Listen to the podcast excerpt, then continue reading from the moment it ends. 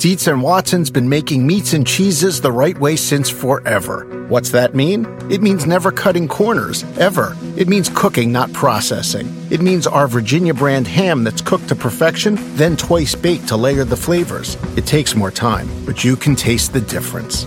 We come to work every day to do it the right way, even if it's the hard way. Because if it's not right for us, it's not right for you. Dietz and Watson, it's a family thing since 1939. BP added more than $70 billion to the U.S. economy in 2022 by making investments from coast to coast. Investments like building charging hubs for fleets of electric buses in California and starting up new infrastructure in the Gulf of Mexico. It's and, not or. See what doing both means for energy nationwide at bp.com slash investing in America.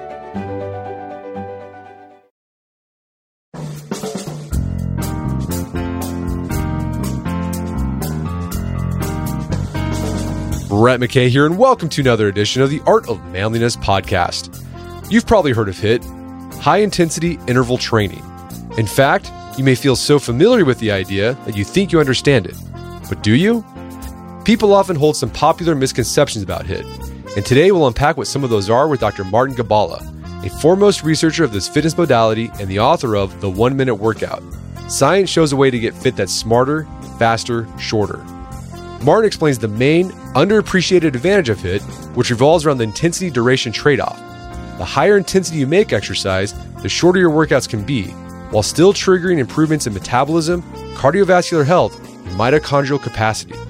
We get into the fact that the intensity of HIIT needn't be as high as you might think, and that, contrary to popular belief, sprinting at intervals is actually a predominantly aerobic rather than anaerobic workout. Martin answers questions like whether zone 2 cardio has an advantage over HIIT, if the so called afterburn effect of HIIT is real, if you can do HIIT if you're older or have heart problems, and whether you should worry about the way HIIT can raise cortisol in the body. He also shares specific HIIT workouts you can do, including a walking interval workout and one of the best higher intensity protocols to try. After the show's over, check out our show notes at awim.is slash HIIT, and that's H I I T.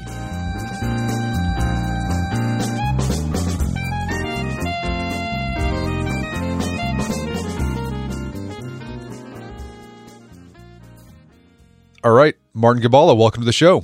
Thanks for having me. So, you are a professor of kinesiology at McMaster University in Canada, and you spent a lot of your career researching high intensity interval training or HIIT. I'm curious, what led you down that path? Yeah, sort of a personal and professional interest. The the personal interest is when I first got to McMaster, I was a busy young assistant professor, uh, had a working spouse, two young kids at the time. And so, you know, quite ironically, for a professor of exercise physiology, I, found myself with very little time to exercise. And that dovetailed with a professional interest. Uh, for a long time, I've taught a fourth year course called The Integrative Physiology of Human Performance. And my students are always interested in the training regimes of high level athletes. And so I would ask them, you know, why do these elite endurance athletes sprint? Why do they run hard or do these short, intense workouts to enhance their aerobic performance? And so it was those combination of things that uh, led me down this path. I think everyone at this point has probably heard of high intensity interval training or HIIT. I mean, it really had a moment. I mean, this is about when the when your book came out, the one minute workout came out, and you wrote some articles for the New York Times, like went viral. Like you could just do a short workout, really intense, and get all these benefits. But I think when most people think of HIIT, and I know I did this before I read your book, they typically think it, it's got to be a boot camp style, super intense, CrossFit, workout of the day type workout.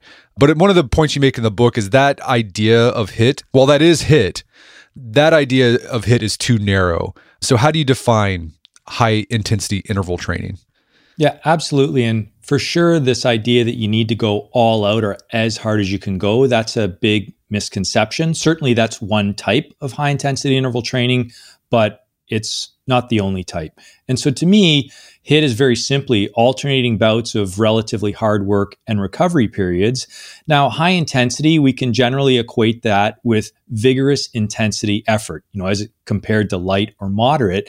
And there's well defined metrics in physical activity, exercise prescription guidelines for what constitutes vigorous intensity. So if you can imagine a simple 10 point subjective scale where one is laying on the couch or complete sedentariness, and 10 is sprint from danger pace or save your child from an oncoming car.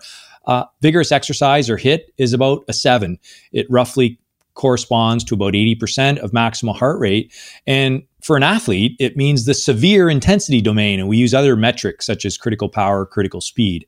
But key point here is that it is not only all out exercise, absolute intensity can vary dramatically between individuals, but the relatively relative intensity can be quite similar.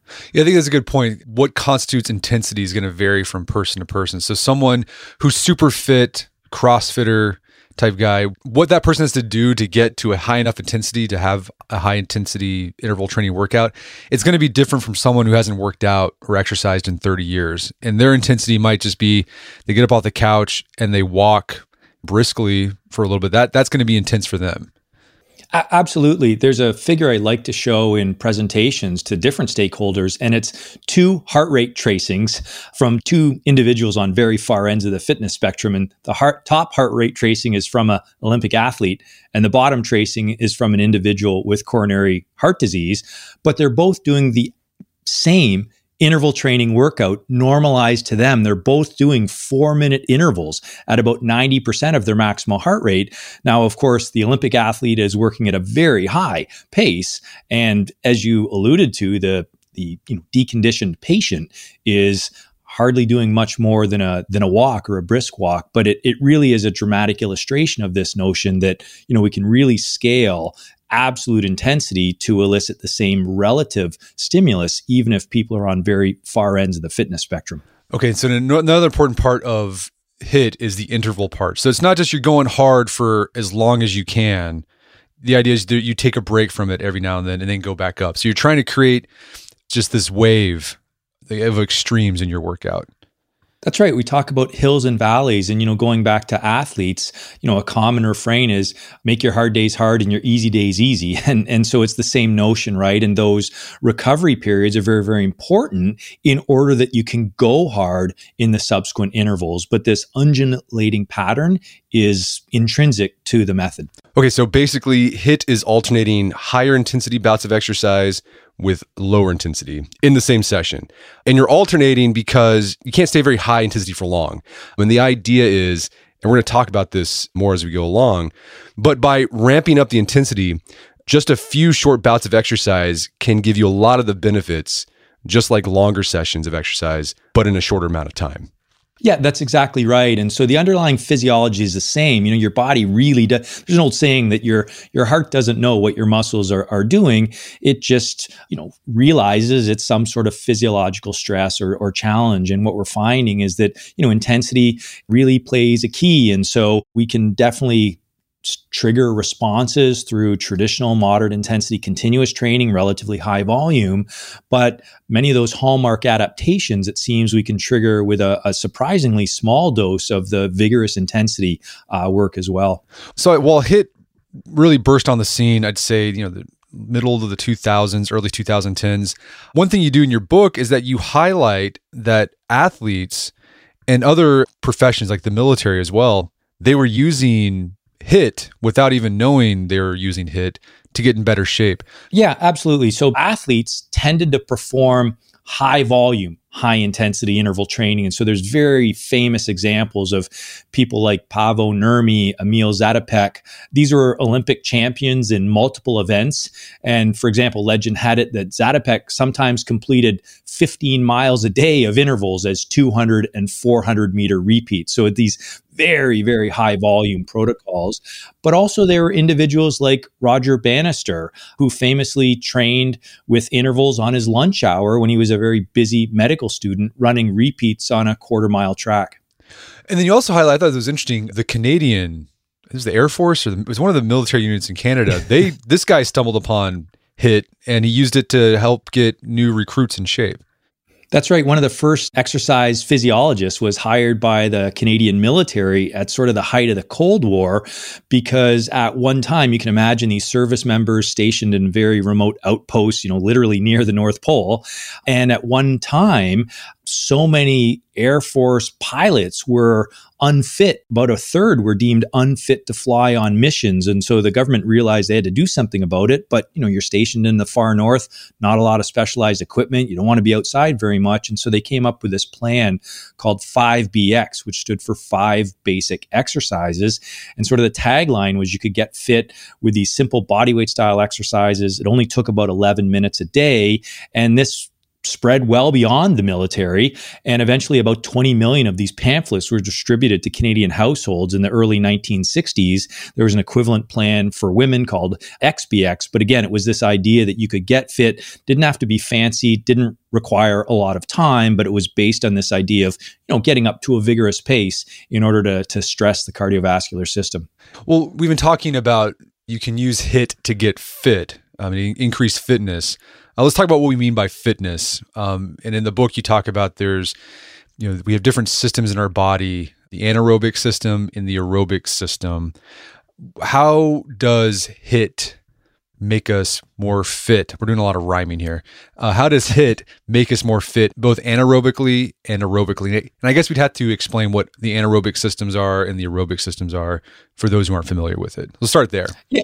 Yeah, absolutely. So basically, two ways of generating energy within the body, and so aerobic means requiring oxygen. So you can imagine we we we literally are burning fuels such as sugars and fats using molecular oxygen to produce energy. And so very much like a fire, you know, you need wood for the fire. That's the glucose or fatty acid molecules. You need oxygen, and you need the spark as well to, to keep the fire going. Now we can also produce some energy without the use of oxygen, and so this is the notion of anaerobic or non-oxidative energy.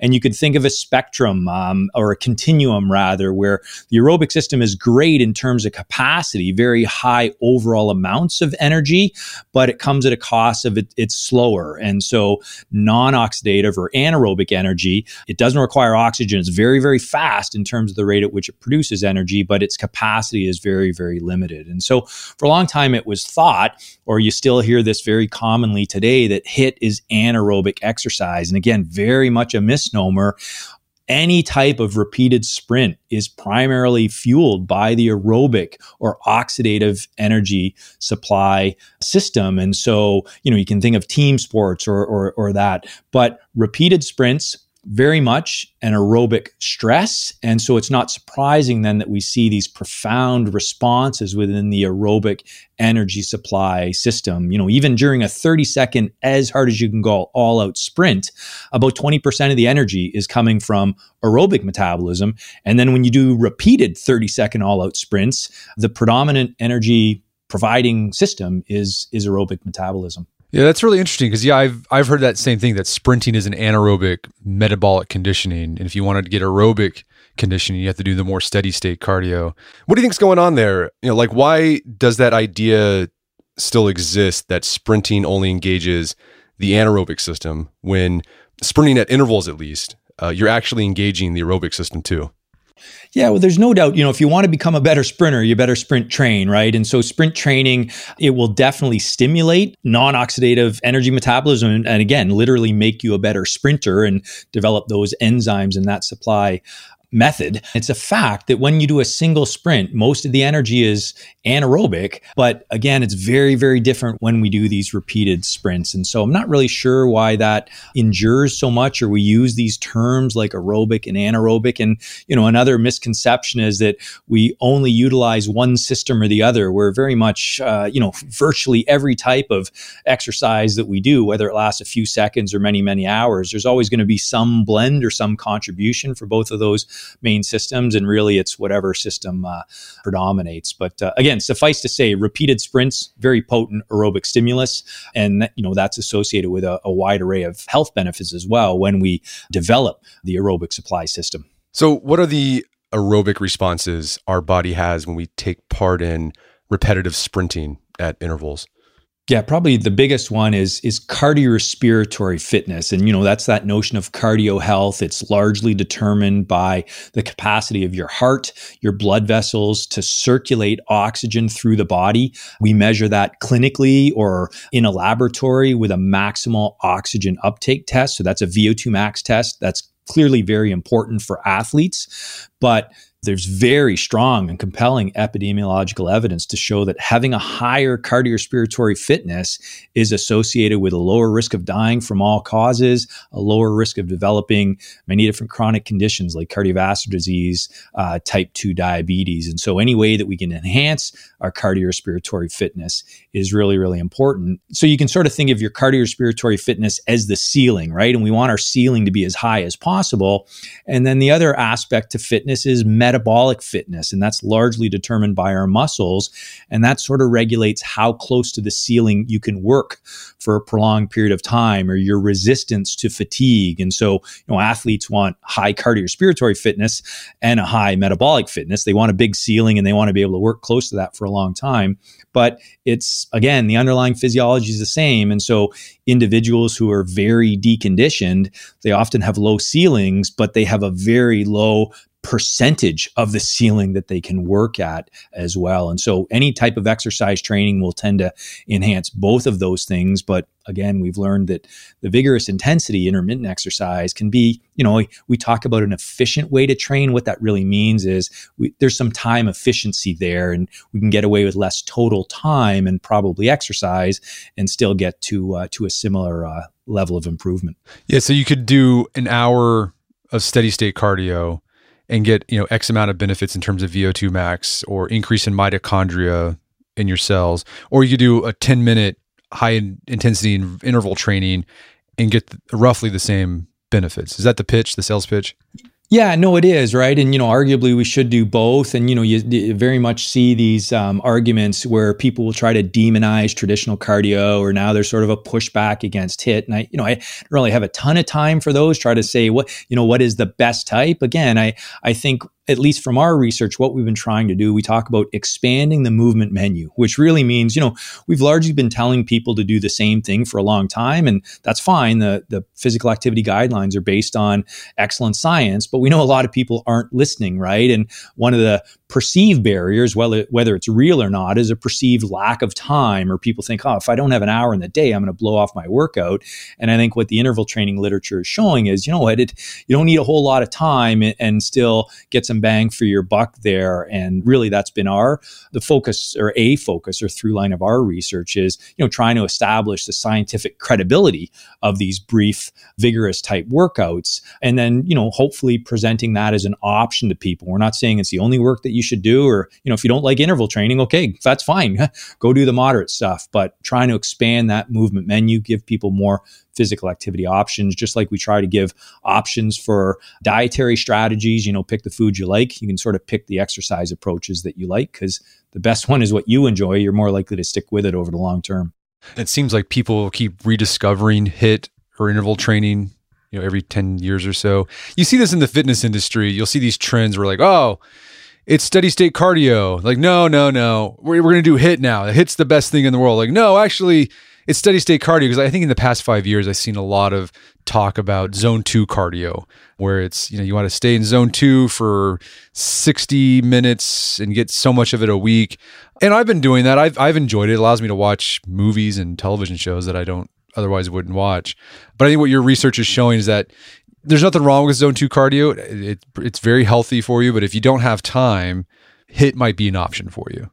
No, agree. And so, you know, I, I, think some of the, and you're right, you know, these things come in and out of fashion a little bit, but I, I think some of the pushback against HIIT comes uh, certainly from some overstatement regarding potential benefits of HIIT, you know, hopefully not from our laboratory or interviews like this, but definitely, you know, see, you see some overstatement. You can get away with a few minutes a week and, you know, that's the solution for fitness. Or so when we start saying, you know, uh, this is the solution to our inactivity problem, or this is the best way to exercise or the optimal approach, I, I think that's where it becomes problematic. You know, to my mind, the, the rise of zone two is owing in part to that's how high level endurance athletes train in terms of a roughly an 80-20 split. So if you're a high level endurance athlete, you know, training 25, 30 hours a week, there's very good evidence to show that they tend to center around this 80% low intensity 20% high intensity, much of that being intervals. And so, you know, it's interesting because classically, zone two has meant the heavy intensity domain. And this is where there's a classic three zone training model for, for athletes. But, you know, now zone two has commonly been interpreted as low intensity, sublactate threshold based training. And you're right you know it's it's uh, definitely can be beneficial. You know i'm i'm unconvinced or i just don't see the data that zone 2 is best to optimize your mitochondrial capacity. There's many different ways to do that. And so i think again ideally we should train across a range of intensities. But i'd come back to this idea that i think as as volume decreases, intensity is arguably more important. And so, where I would take some exception to the commentators is suggesting that because athletes who do 25 hours a week train this way, that's how everyone else should exercise. You know, regular people who might have an hour a week or, you know, two hours a week to exercise or maybe they only have 20 minutes that they're willing to do. I think there doing anything is clearly better than nothing but engaging in a more vigorous effort, again, not necessarily all out, it's, it's better bang for your buck, certainly given the time investment. Yeah, I know I made a big emphasis on zone two starting two years ago because the, the, the sales pitch on, oh, it help increase the amount of mitochondria in your cells. I was like, well, that sounds like it's important. And so I'm doing two to three hours a week on the elliptical, watching Cobra Kai on YouTube. But I'd have days where I couldn't get a session in, a zone two session. It's like, man, it's an hour. I don't have an hour. And so I just wouldn't work out. It's like, well, I'm not going to get that mitochondria that I need. But then after I read your book, this happened to me last week. I didn't have time. I had literally had 15 minutes. So I just got on my Airdyne bike, the fan bike, and I did a interval thing. I was like, hey, I, I got it in. I got some I got some of those aerobic benefits from doing that 10 minute interval training workout. Fantastic, right? And that's the key takeaway, I think, is lots of different options, even for a given individual. You know, I'm, I'm a committed exerciser to this approach. Well, if I can't do my approach on that day, maybe I'm going to try something different. And so, again, vary it up. And, you know, to your point, when time is pressed, maybe engage in some of the, the vigorous stuff. And even, even if only you do it for five or 10 minutes, know that you're still getting some benefit there, at least to maintain your fitness, you know, until you can get back to your regular routine. Okay, so HIIT, you can get the same aerobic benefits as doing the long and slow and steady cardio. I think that's good to know. you talk about how it can improve our cardiovascular health, reduce uh, you know our risk of heart attacks, heart disease. you also talk about how HIIT can help improve or manage diabetes and insulin resistance. What does your research say there? Yeah. And so again, I want to be, you know, I want to really emphasize here any type of exercise can do these things, right? And so these are not necessarily exclusive benefits to HIIT, but certainly some evidence from our laboratory, a lot of other laboratories shows that HIIT can improve measures of insulin sensitivity or blood sugar control. And so part of the reason for that is that, you know, we have in our body these things called glucose transporters. They're in all of our tissues, but they're responsible for sort of of moving the glucose molecules or the sugar out of the bloodstream into our cells where it can be taken up and stored or used for energy. And so, exercise generally, and in particular, vigorous exercise, enhances the capacity for glucose transport. And so, that's likely one of the reasons that blood sugar control can be managed a little bit better. Or certainly, if you're an individual with type 2 diabetes and you engage in regular exercise, one of the things that you'll find is your physician is going to say, well, you need less of your medication because the exercise is doing that for you. And so we don't now need to give you drugs or as many drugs in order to try and re- regulate your blood sugar because you're sort of doing it on your own through physical activity. Another benefit I've seen touted for HIIT is weight loss, this idea of the afterburner effect. What does the research say about that? Is that legit?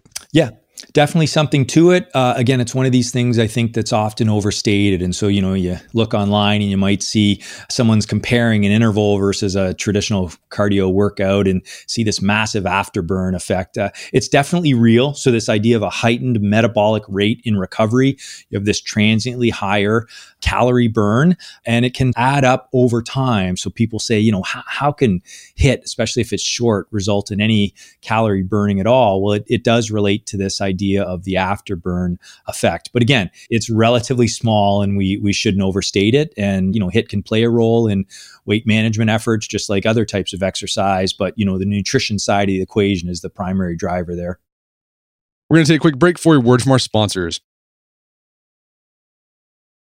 Wedding season is coming up, and if you are preparing for the big day, I know wedding planning can be really intimidating, but finding the perfect suit shouldn't be. Indochino makes it easy to get a fully customizable suit right from your home. Don't just wear any suit on your big day, wear a custom made to measure suit.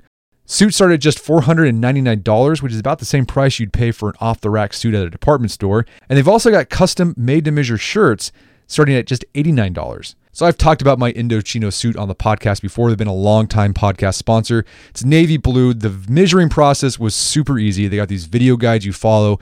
You'll need another set of hands to help you out with that. But the really fun part is customizing it. Got to customize how I wanted the lapels on the jacket, the pockets, the lining. I went no pleats on the pants on this suit. A lot of fun. And then in a few weeks, you have a made to measure custom suit sent directly to your door. When planning your wedding, get a suit as unique as you with Indochino. Go to Indochino.com and use code manliness to get 10% off any purchase of $399 or more. That's I N D O C H I N O.com, promo code manliness. All right, if you have a family, then you need to get term life insurance to protect them. It's one of the smartest financial decisions you can make, and the start of the new year is the perfect time to get it done so you can focus on whatever else the year has in store for you. Fabric by Gerber Life was designed by parents for parents to help you get a high quality, surprisingly affordable term life insurance policy in less than 10 minutes.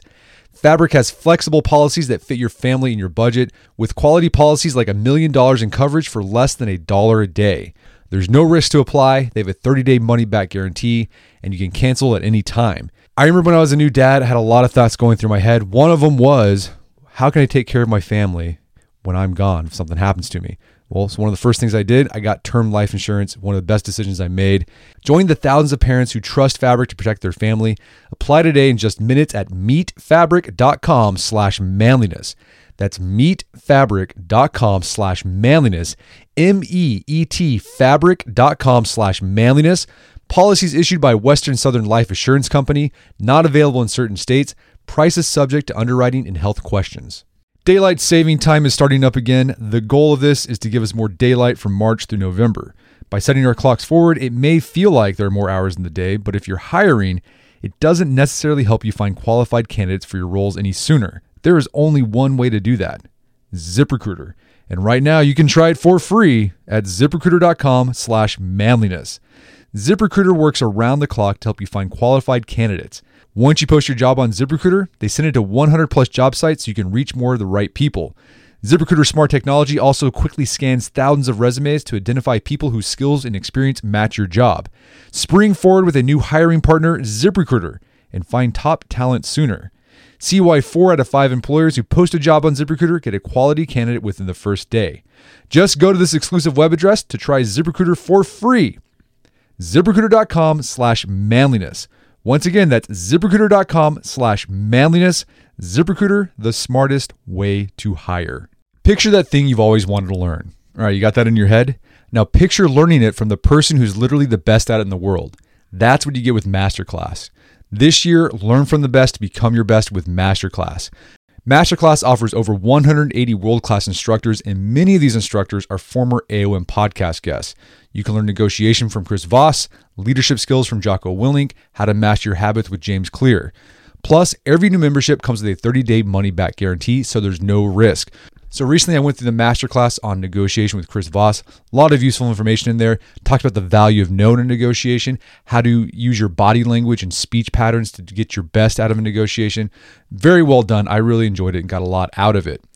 Right now, listeners of our podcast can get an additional 15% off an annual membership at masterclass.com slash AOM.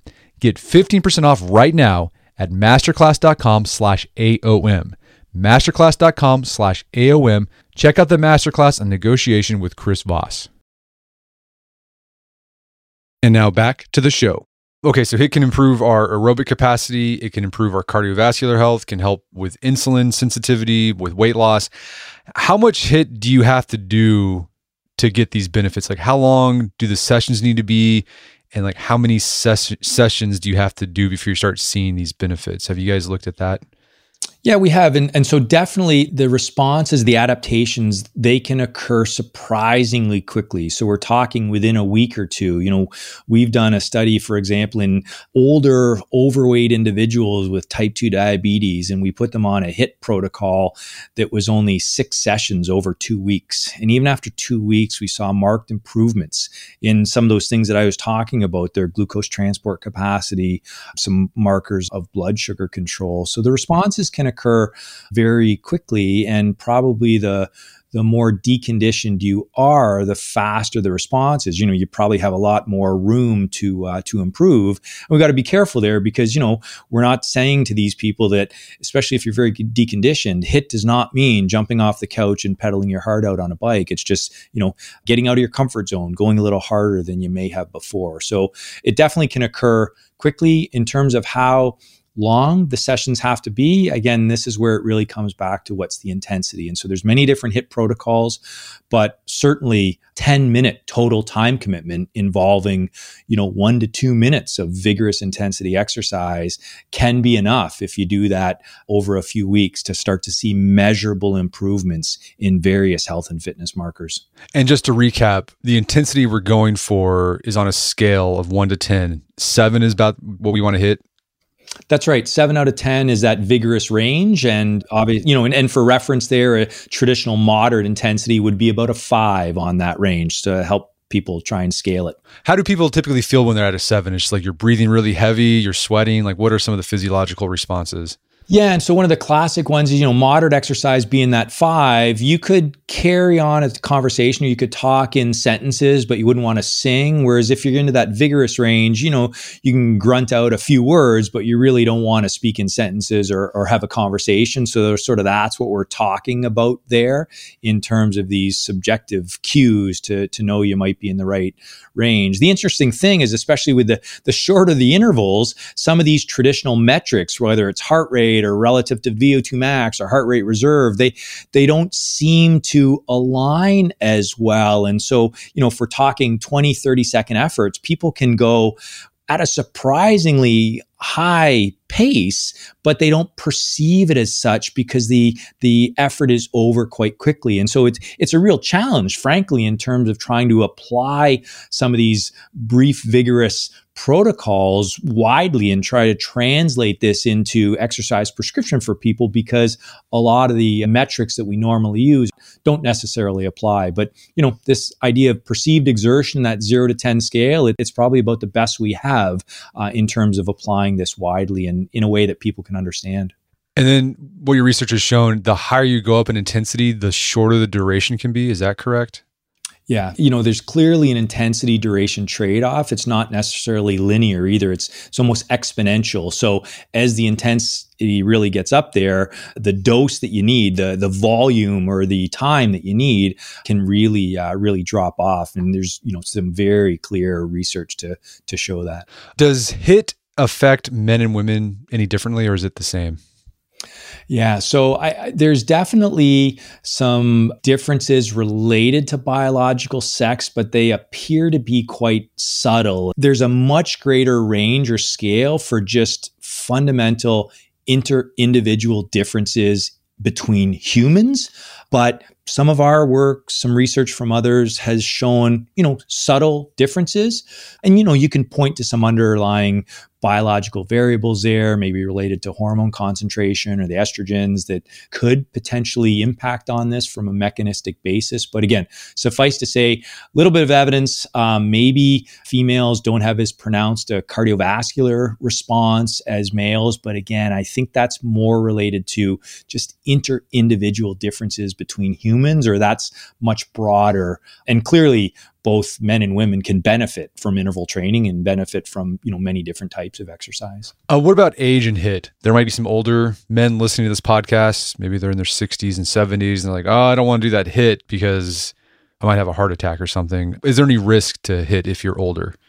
Yeah, so I, I like I, I would you know, and to that specific example, no one has to do HIIT if they don't like it or prefer it, right? So there's a couple ways to look at this. Now, number one is if we look at the physical activity guidelines that generally recommend moderate to vigorous exercise in prescribed amounts, the suggestions or the recommendations are essentially the same for adults 18 to 64 and older adults 65 plus. Now, that's not saying that if you're 65 plus, you should explicitly do vigorous exercise or high intensity uh, work. But again, when we look at the guidelines, adults of all ages are recommended to do vigorous intensity exercise. I think we clearly need to be mindful of chronic conditions, both musculoskeletal and as people age, uh, there tends to be increased potential silent risk factors, cardiovascular disease risk factors. And so, you know, the the standard advice, of course, is that people should see their doctor if they're going to start or change an exercise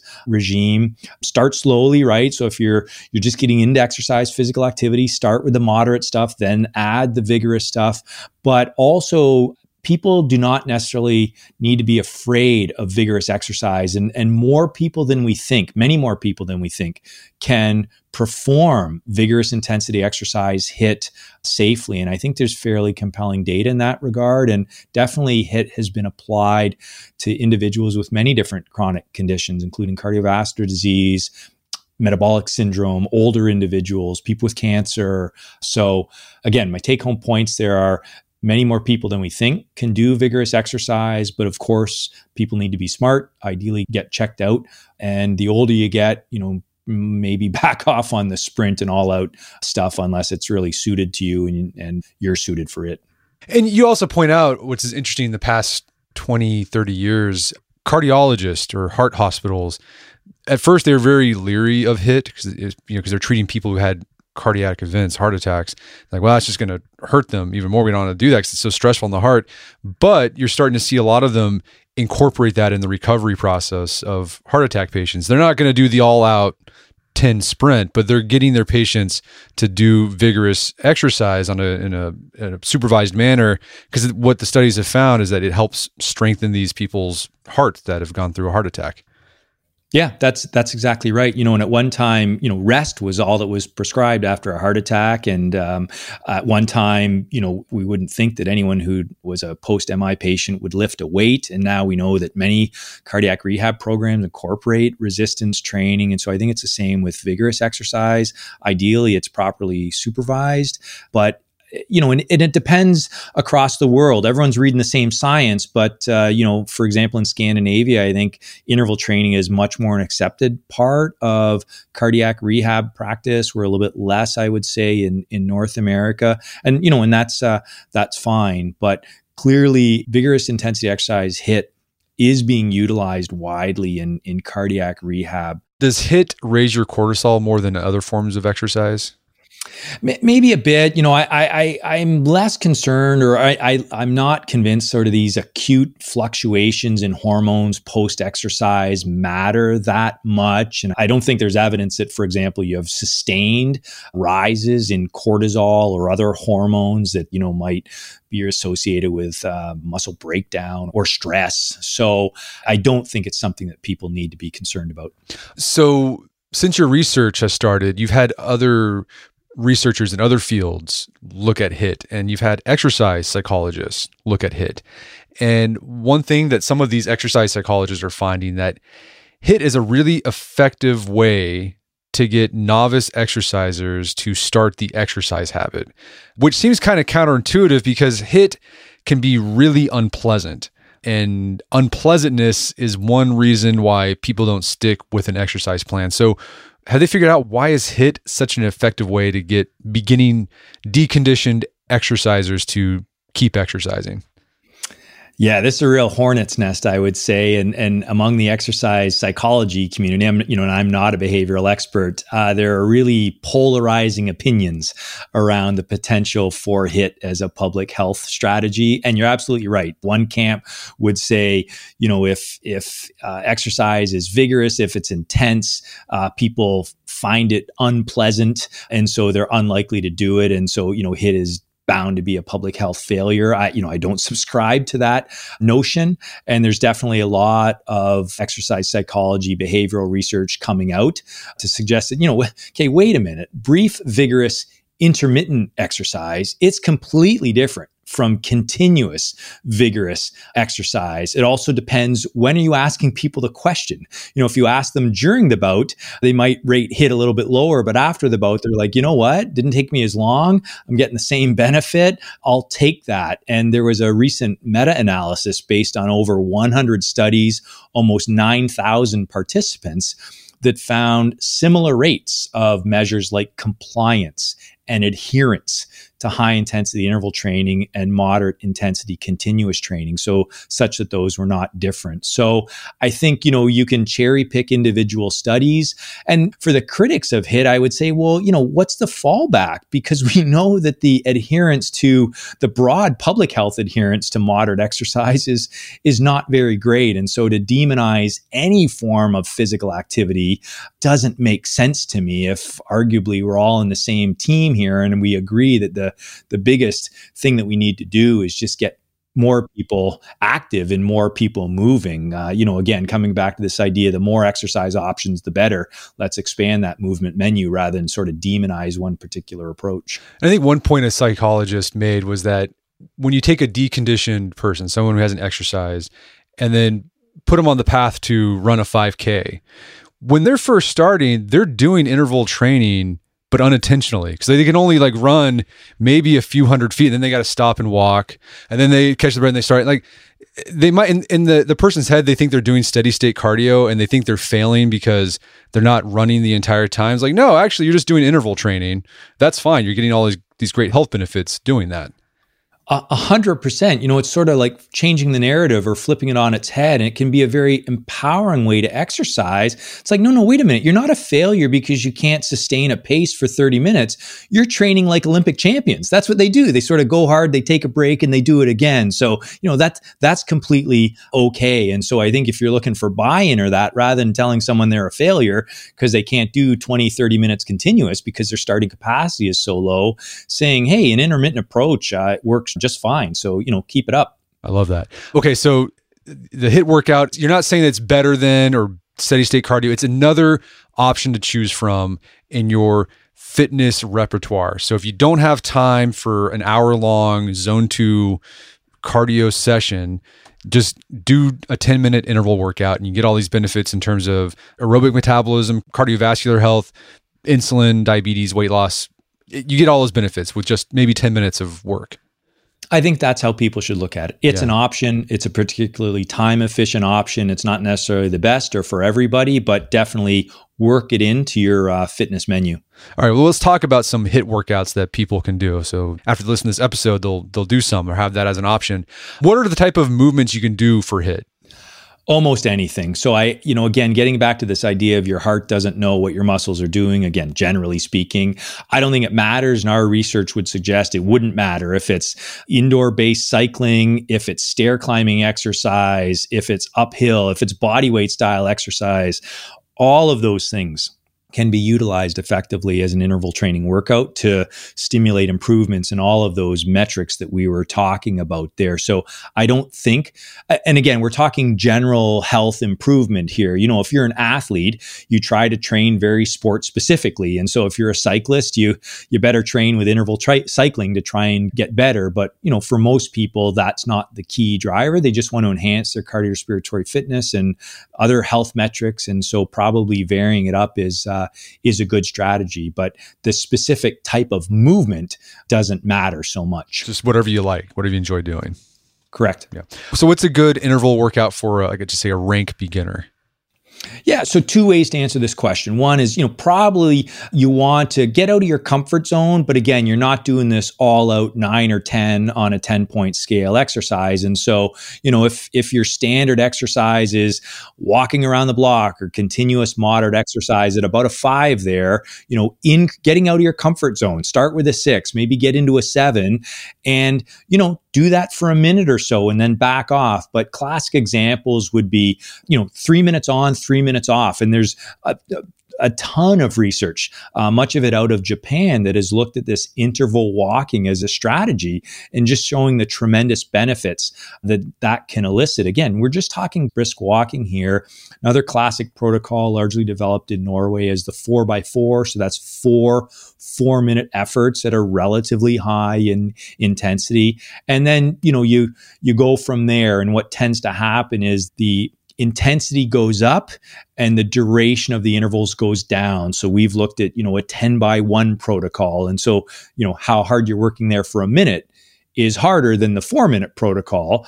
But again, you're only doing a minute, not four of it, right? And, and you repeat that in a sort of on off pattern. And I think that's also one of the beauties of interval training is the infinite variety. People say, what's the best interval training protocol? And it, I don't think it matters, right? Again, generally speaking, unless you're an athlete training for a very specific performance outcome, for most of us, it doesn't matter. And and hopefully that's empowering, and hopefully you know it takes away the boredom a little bit because you know vary up the intervals. There's there's only so many ways to get on a treadmill and jog at a moderate pace for an hour or so, but with intervals you can really vary it up, intensity, duration of both work, recovery periods, all of that. That Japanese protocol is that the Tabata protocol?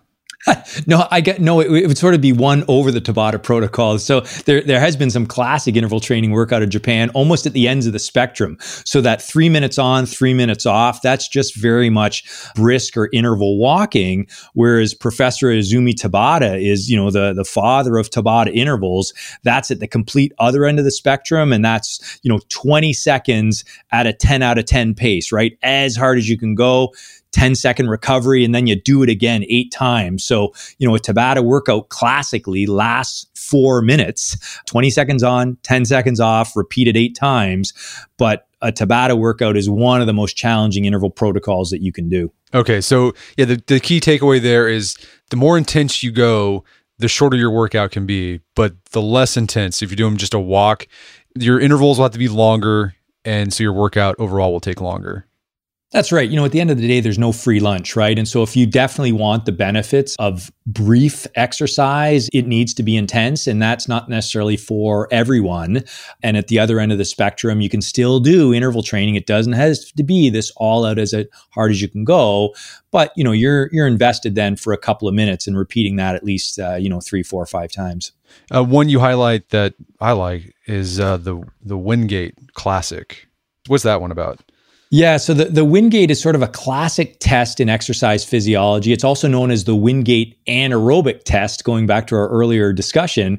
And that's because it's 30 seconds as hard as you can go. And it's actually uh, performed on a specialized bike or a specialized ergometer that sort of gives back just what you're able to put out. And so, you know, even as you're fatiguing, you're still having to uh, to go. It's about the longest 30 seconds of your life. And so our initial work was utilizing a Wingate protocol as sort of the extreme, right? It was a proof, you know, proof of concept studies at the time. And so people would do these protocols where it took, you know, four, five, six of those Wingates with a few minutes in between.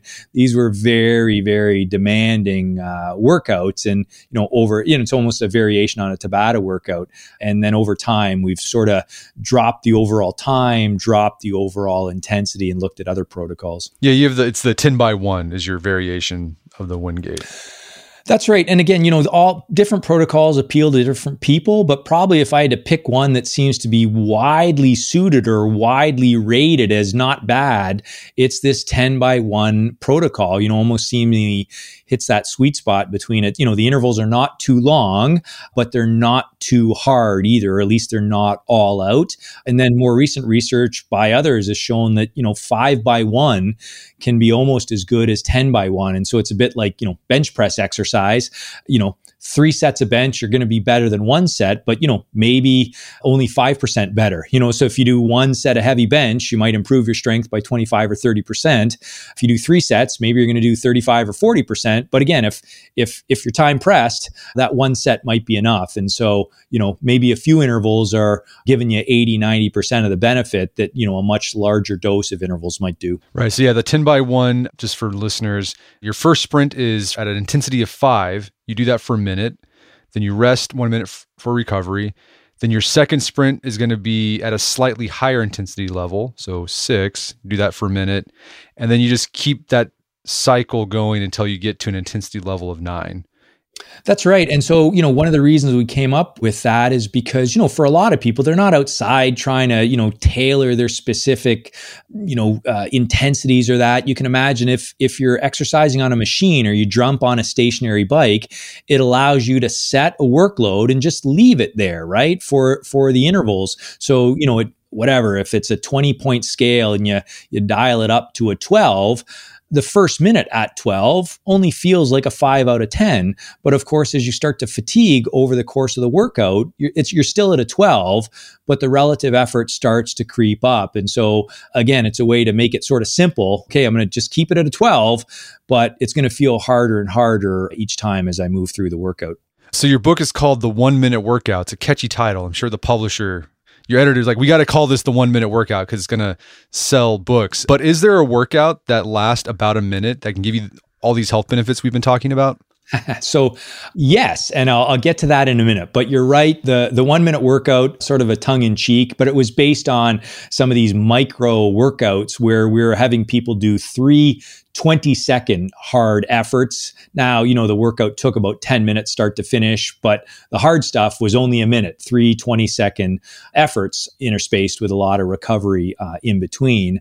Why I say a minute could be good is now we're starting to look at what we call exercise snacks. And so, how we define an exercise snack is a vigorous bout of exercise that lasts for a minute or less and you do these periodically throughout the day. So you can imagine on your way to work in the morning, you do a one minute vigorous effort. You know, maybe you come into work, you take the stairs rather than the uh, the elevator. As you're leaving at night for the subway, you know, you exercise at a vigorous pace to get to the subway rather than uh, a pedestrian pace. And so that's known as an exercise snack. And you sprinkle these through the day, and definitely in small laboratory based studies, if people do that a few times a week for a couple of weeks, we can see measurable improvements in their cardiorespiratory fitness. That work, this small scale lab work, is, is complemented by some other work that I've been involved with, led out of the University of Sydney, where the terminology and again you alluded to it earlier there's you know law it's almost an alphabet soup when we start talking about this but the notion is vigorous intermittent lifestyle physical activity or VILPA. But if we break that down, so vigorous is the effort that you require, and hopefully your listeners have a good idea what vigorous is by now. Intermittent, so it's periodic, spread throughout the day and it's lifestyle physical activity. This is not structured exercise that you build into your calendar. This is as you're going about your day. You know, you're you're leaving work, you got to get to the subway, you can get there at a vigorous pace or at a pedestrian pace. You know, you get off a long flight, you have the choice of the escalator or you can, you know, grab your built-in workout gear, your suitcase, and you can walk up the stairs, and that takes you about a minute. That would be an example of VILPA, carrying a heavy backpack as you're doing your shopping. And research, again, that I was involved with in a very large sample, over 25,000 individuals who had worn accelerometers, showed that as little as three to four minutes of accumulated VILPA per day was associated with marked reductions in all cause mortality. We're talking 30% reductions as compared to people who engaged in no vigorous intensity physical activity through the day. And the risk reduction was even greater for cardiovascular disease. So I think compelling, not cause and effect evidence, but compelling epidemiological evidence that small amounts of vigorous physical activity can really move the needle in terms of enhancing our health. And so, you know, I, have just talked about there about larger epidemiological evidence, small laboratory based studies, and where our research is moving now is sort of trying to round out the middle there larger, longer, randomized controlled trials where we're trying to look at this type of lifestyle intervention and see, you know, how does it work when we try and use a best practice design with control groups and, and things like that. All right. So the takeaway there, take the stairs. Absolutely. Take, Take the, the stairs. stairs. A few minutes of vigorous effort a day really, really pays benefits and it feeds into the notion that every little bit counts.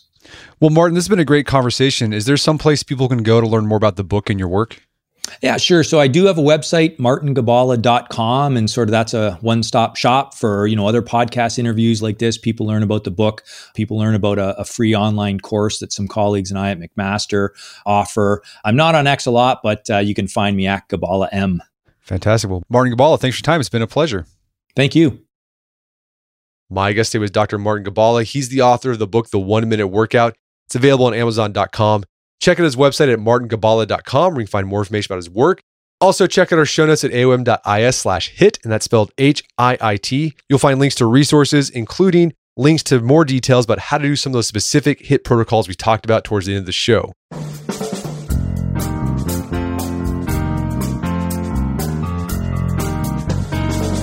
Well, that wraps up another edition of the AOM podcast. Make sure to check out our website at artofmanliness.com where you can find our podcast archives as well as thousands of articles that we've written over the years about pretty much anything you think of.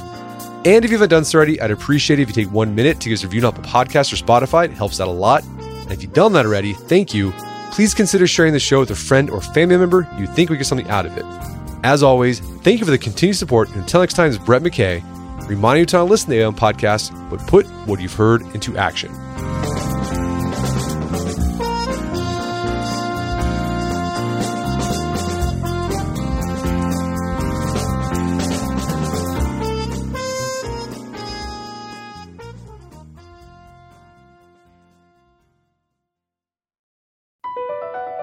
Across America, BP supports more than 275,000 jobs to keep energy flowing. Jobs like building grid-scale solar energy in Ohio and producing gas with fewer operational emissions in Texas. It's and, not or. See what doing both means for energy nationwide at bp.com slash investing in America. Hi, Max. I wanted to share something with you. I wanted to tell you how grateful I am and how you've embraced your sobriety since day one. I'm grateful for how you changed your life. I'm grateful for the love you have for me. I'm grateful for you. Love, Mom. If your loved one is still struggling with addiction, you might not feel like you'll ever get to grateful, but we can show you how. At Caron, we've helped families overcome addiction for 70 years. So if your loved one is ready for something different, visit caron.org slash lost.